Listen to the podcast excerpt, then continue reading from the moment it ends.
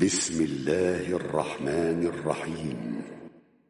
اللہ کے نام سے جو سراسر رحمت ہے جس کی شفقت ابدی ہے۔ والفجر وليال عشر والشفع والوتر والليل إذا يسر هل في ذلك قسم لذي حجر؟ فجر گواہی دیتی ہے۔ اور چاند کی ہر دس راتیں، اور جفت اور طاق مہینہ، اور رات بھی جب وہ رخصت ہوتی ہے کہ صبح قیامت ہونی ہے۔ اس میں کسی عاقل کے لیے کیا ہے کوئی بڑی گواہی؟ ألم تر كيف فعل ربك بعاد؟ إرم ذات العماد التي لم يخلق مثلها في البلاد. وثمود الذين جابوا الصخر بالواد وفرعون ذي الأوتاد الذين طغوا في البلاد.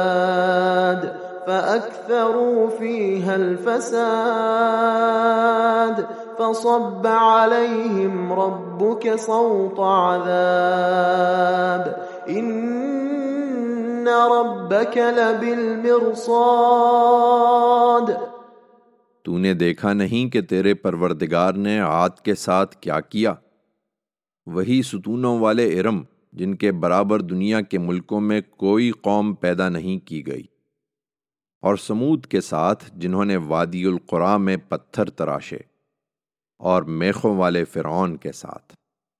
یہ وہ لوگ تھے جنہوں نے دنیا کے ملکوں میں سر اٹھایا اور ان میں بڑا ادھم مچایا۔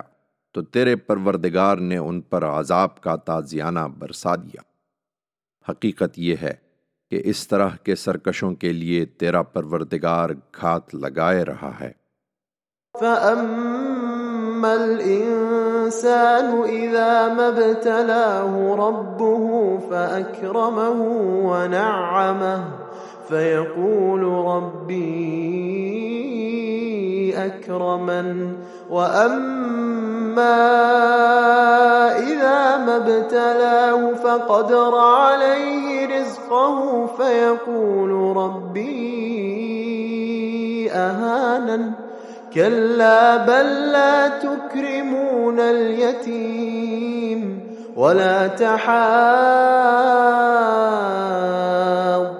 على طعام المسكين وتأكلون التراث أكلا لما وتحبون المال حبا جما لیکن انسان کا حال یہ ہے کہ اس کا رب جب اسے آزماتا ہے اور اس کے لیے اس کو عزت بخشتا اور نعمتیں عطا فرماتا ہے، تو کہتا ہے کہ میرے رب نے میری شان بڑھائی ہے۔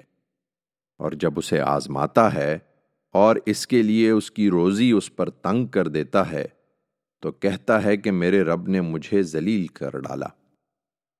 نہیں، یہ اس لیے نہیں ہوتا، ہرگز نہیں۔ بلکہ تمہیں آزمانے کے لیے ہوتا ہے۔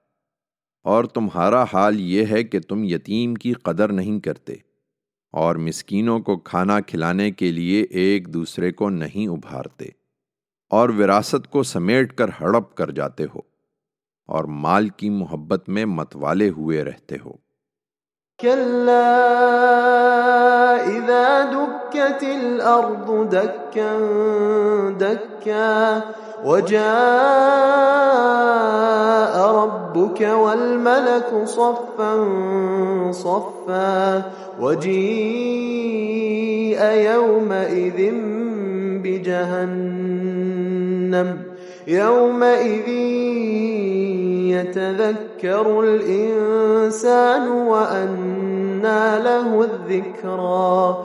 يقول يا ليتني قدمت لحياتي فيومئذ لا يعذب عذابه أحد ولا يوثق وثاقه